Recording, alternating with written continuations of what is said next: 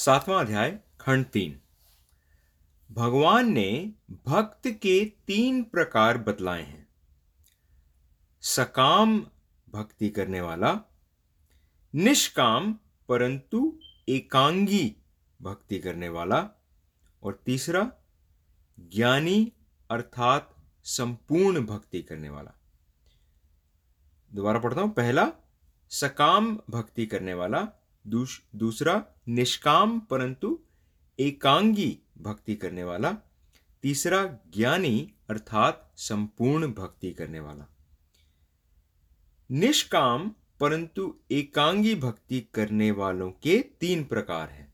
एक आर्थ दूसरा जिज्ञासु तीसरा अर्थार्थी। भक्ति वृक्ष की ये शाखा प्रकाश प्रशाखाएँ हैं। तो सकाम भक्ति का अर्थ क्या? कुछ इच्छा मन में रखकर भगवान के पास जाने वाला। मैं उसकी यह कहकर निंदा न करूँगा कि यह भक्ति निकृष्ट प्रकार की है। कई लोग सार्वजनिक सेवा क्षेत्र में इसीलिए कूदते हैं कि मान सम्मान मिले। इसमें नुकसान क्या है? आप उन्हें मान दीजिए, उनका खूब सम्मान कीजिए। इस सम्मान से कुछ बिगड़ना जाएगा बिगाड़ना होगा। ऐसा मान मिलते रहने से फिर आगे चलकर सार्वजनिक सेवा में वे सुस्थिर हो जाएँगे। फिर उसी काम में उन्हें आनंद मालूम होने लगेगा। मान पाने की जो इच्छा होती है, उसका भी अर्थ आखिर क्या है?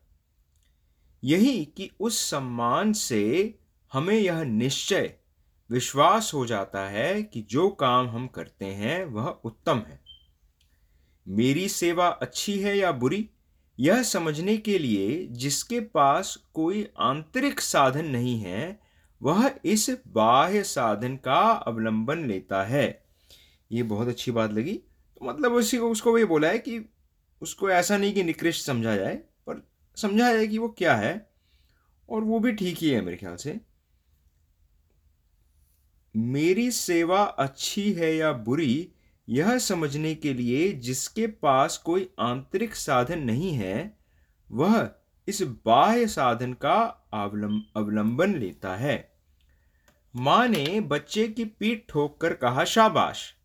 तो उसकी तबीयत होती है कि माँ का काम और भी करे। यही बात सकाम भक्ति की है।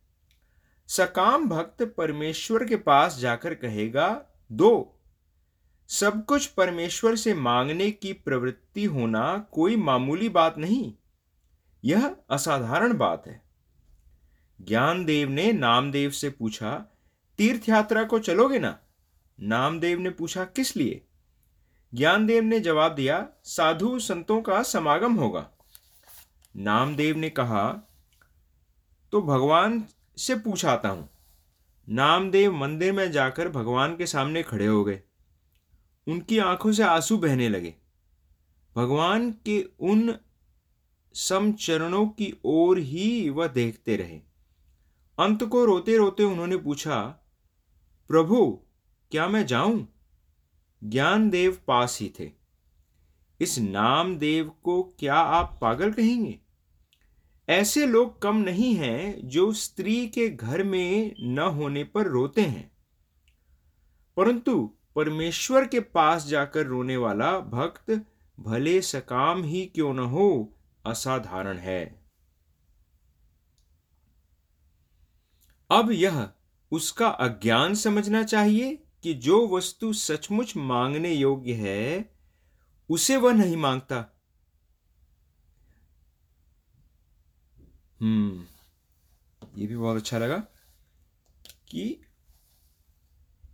अगर वो चीज़ें मांग रहे हैं कि भाई भगवान धन दे दे या मान दे दे, सम्मान या ऐसा कुछ मिल जाए, और उससे भी कितनी कीमती चीज़ें हैं जो कि मांगी जा सकती हैं तो वही कहते हैं, अब यह उसका अज्ञान समझना चाहिए कि जो वस्तु सचमुच मांगने योग्य है, उसे वह नहीं माँगता। परंतु इतने के लिए उसकी सकाम भक्ति त्याज नहीं मानी जा सकती। स्त्रियाँ सुबह उठकर नाना प्रकार के व्रत आदि करती हैं, आरती करती हैं, दीपक दिखाती हैं, तुलसी की प्रदक्षिणा करती हैं। किस लिए? मरने के बाद परमेश्वर का अनुग्रह प्राप्त हो। उनके मन की ऐसी भोली धारणा हो सकती है। परंतु उसके लिए वे व्रत जप उपवास आदि अनुष्ठान करती हैं। ऐसे व्रतशील परिवारों में महापुरुषों का जन्म होता है। तुलसीदास के कुल में राम तीर्थ उत्पन्न हुए। राम तीर्थ फारसी भाषा के ज्ञाता थे। किसी ने कह दिया, तुलसीदास के कुल में जन्मे हो और तुम संस्कृत नहीं जानते हो? राम तीर्थ को यह बात चुभ गई। कुल स्मृति का यह कितना समर्थ इससे प्रेरित होकर वे संस्कृत के प्रगाढ़ अध्ययन में जुट पड़े। स्त्रियाँ जो भक्ति भाव रखती हैं, उसकी दिल्लगी न उड़ानी चाहिए।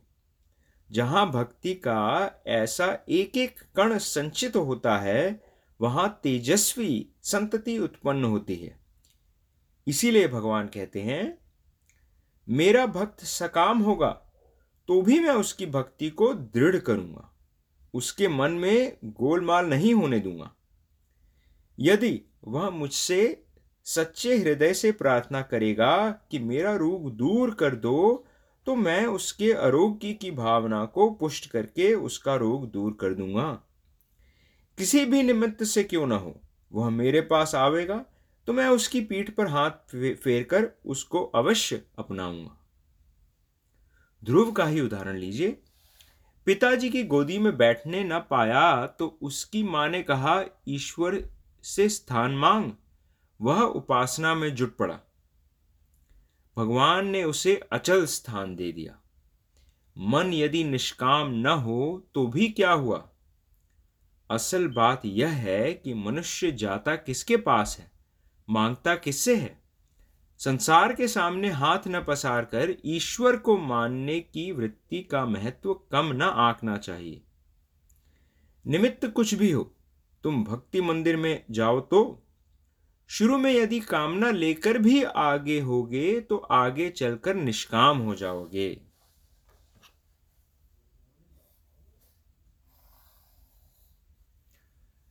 प्रदर्शनियाँ की जाती हैं। उनके संचालक कहते हैं अजय आप आकर तो देखिए, कैसी बढ़िया रंगीन महीन खादी बनने लगी है। जरा नमूना तो देखिए। ग्राहक आता है, वह प्रभावित होता है। यही बात भक्ति की है। भक्ति मंदिर में एक बार प्रवेश तो करो, फिर वहाँ का सौंदर्य व सामर्थ्य अपने आप मालूम हो जाएगा। स्वर्ग जाते हुए धर्मराज के साथ अंत को एक कुत्ता ही रह गया। भीम, अर्जुन सब रस्ते में गल गए। स्वर्ग द्वार के पास धर्म से कहा गया, तुम आ सकते हो, परंतु यह कुत्ता नहीं जा सकता। धर्म ने कहा अगर मेरा कुत्ता नहीं जा सकता तो मैं भी नहीं जा सकता। अनन्य सेवा करने वाला कुत्ता भी क्यों न हो, परंतु दूसरे मैं मैं करने वालों से तो वह श्रेष्ठ ही है। और वह कुत्ता भीम अर्जुन से भी श्रेष्ठ साबित हुआ। परमेश्वर की ओर जाने वाला भले ही एक कीड़ा क्यों न हो, वह परमेश्वर की ओर न जाने वाले बड़े से बड़े व्यक्ति से श्रेष्ठ व महान है। मंदिर में कछुए व नंदी की मूर्तियाँ होती हैं, परंतु उस नंदी बैल को सब नमस्कार करते हैं, क्योंकि वह साधारण बैल नहीं है, वह भगवान के सामने रहता है। बैल होने पर भी यह नहीं भूल सकते कि वह परमेश्वर का है। बड़े बड़े बुद्धिमानों की अपेक्षा वह श्रेष्ठ है। एक बावला जीव भी क्यों न हो? वह यदि भगवान का स्मरण करता है तो विश्व वंद्य हो जाता है। एक बार मैं रेल में जा रहा था। यमुना के पुल पर गाड़ी आई। पास से एक आदमी ने बड़े पुलकित हृदय से उसमें एक धेला डाल दिया। पड़ोस में एक आलोचक महाशय बैठे थे। कहने लगे, देश पहले ही कंगाल है। और ये लोग यूँ व्यर्थ पैसा फेंकते हैं। मैंने कहा, आपने उसके हेतु को पहचाना नहीं। जिस भावना से उसने धेला पैसा फेंका, उसकी कीमत दो चार पैसे भी हो सकती है या नहीं? यदि दूसरे सत्कार्य के लिए ये पैसे दिए होते तो यह दान और भी अच्छा हुआ होता। किंतु इस बात का विचार पीछे करेंगे। परंतु उस भावनाशील मनुष्य ने तो इसी भावना से प्रेरित होकर यह त्याग किया है कि यह नदी क्या ईश्वर की करुणा ही बह रही है। इस भावना के लिए आपके अर्थशास्त्र में कोई स्थान है क्या? देश की एक नदी को देखकर उसका अंतकरण द्रवित हो उठा।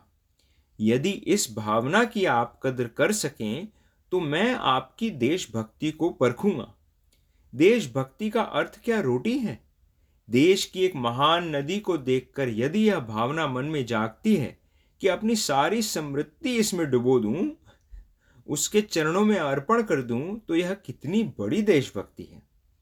वह सारी धन दौलत, वे सब हरे पीले पत्थर, कीड़ों की विष्ठा से बने मोती व कोयले से बने हीरे, इन सब की कीमत पानी में डुबो देने लायक ही है। परमेश्वर के चरणों के आगे ये सब धूल तुच्छ समझो। आप कहेंगे कि नदी का व परमेश्वर के चरणों का क्या संबंध? आपकी सृष्टि में परमात्मा का कुछ संबंध है भी। नदी है ऑक्सीजन व हाइड्रोजन। सूर्य है गैस की बत्ती का बड़ा सा नमूना। उसे नमस्कार क्या करें? नमस्कार करना होगा सिर्फ़ आपकी रोटी को। फिर उस रोटी में भी भला क्या है? वह भी तो आखिर एक सफ़ेद मिट्टी ही है। उसके लिए क्यों इतनी लार टपकाते हैं? इतना बड़ा यह सूर्य होगा है, ऐसी यह सुंदर नदी बह रही है। इनमें यदि परमेश्वर का अनुभव न होगा तो फिर होगा कहाँ? अंग्रेज़ कवि वर्ड्सवर्थ बड़े दुख से कहता है, पहले जब मैं इंद्रधनुष देखता था, मैं नाच उठता था। हृदय हिलोरे मारने लगता था, पर आज मैं क्यों नहीं नाच उठता? पहले की जीवन माधुरी खोकर कहीं मैं पत्थर तो नहीं हो गया? मतलब यह कि सकाम भक्ति अथवा गंवार मनुष्य की भावना का भी बड़ा महत्व है। अंत में इससे महान सामर्थ्य पैदा होता है। जीवधारी कोई भी वह कैसा ही हो वह जब एक बार परमेश्वर के दरबार में आ जाता तो फिर मान्य हो जाता है। आग में किसी भी लकड़ी को डालिए, वह जल ही उठेगी। ओह, क्या अच्छा उदाहरण है। आग में किसी भी लकड़ी को डालिए, वह जल ही उठेगी। परमेश्वर की भक्ति एक अपूर्व साधना है। परमेश्वर सकाम भक्ति की भी कद्र करेगा। आगे जाकर वह भक्ति निष्कामता व पूर्णता की ओर चली जाएगी।